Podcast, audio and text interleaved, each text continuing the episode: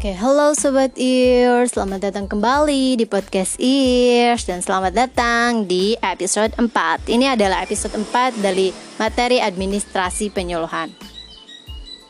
Hmm, Bahasan episode 4 ini sebenarnya masih sama kayak kemarin Yaitu masih tentang aspek-aspek dalam administrasi. Cuman bahasannya, uh, maksudnya isi, isi dari bahasannya itu agak berbeda. Di episode kali ini kita bakal bahas tentang komunikasi kemudian ada koordinasi, efisiensi dan efektivitas, dan yang terakhir ada kinerja dan produktivitas. Oke, seperti yang kita ketahui sebelumnya bahwa administrasi merupakan kerjasama antara individu dan individu lain maupun kerjasama antar kelompok. Nah, untuk dapat menghasilkan administrasi yang baik, tentunya dibutuhkan komunikasi yang baik pula. Di mana komunikasi ini adalah hubungan kontak antar manusia dan kelompok maupun antar individu. Selain itu dibutuhkan juga koordinasi yang baik, di mana koordinasi ini adalah sebuah atau suatu proses rangkaian kegiatan um, di mana dalam rangka penyelarasan tujuan dan rencana kerja yang telah ditetapkan sebelumnya oleh uh, semua unsur bidang atau oleh semua departemen gitu.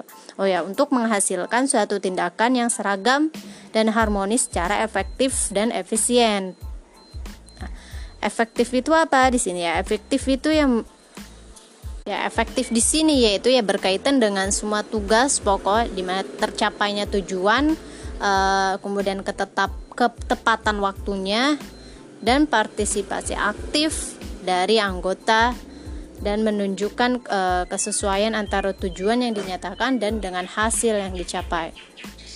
Kemudian efisiensi yaitu um, merupakan ketepatan cara bekerja atau usaha dalam menjalankan sesuatu atau lebih sederhananya yaitu suatu proses e, kegiatan yang mencapaikan has mencapai hasil sebesar mungkin dengan pengorbanan sekecil mungkin gitu.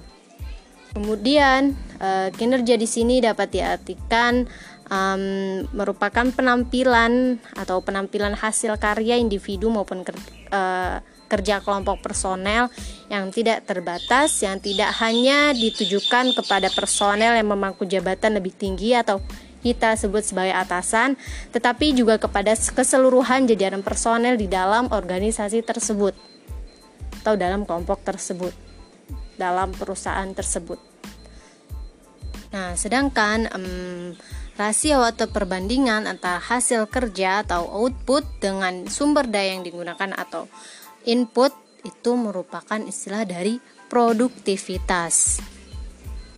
Atau dalam bahasa filosofi, produktivitas dapat dinyatakan sebagai suatu pandangan hidup bahwa manusia haruslah berusaha untuk menciptakan hari ini lebih baik dari hari kemarin dan berusaha menciptakan hari esok lebih baik dari hari ini.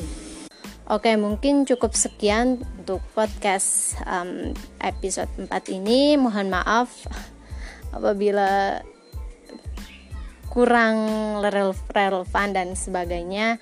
Mohon maaf atas segala kekurangannya. Terima kasih kepada sobat ears yang telah mendengarkan dan see you next next time dan sampai jumpa di episode selanjutnya.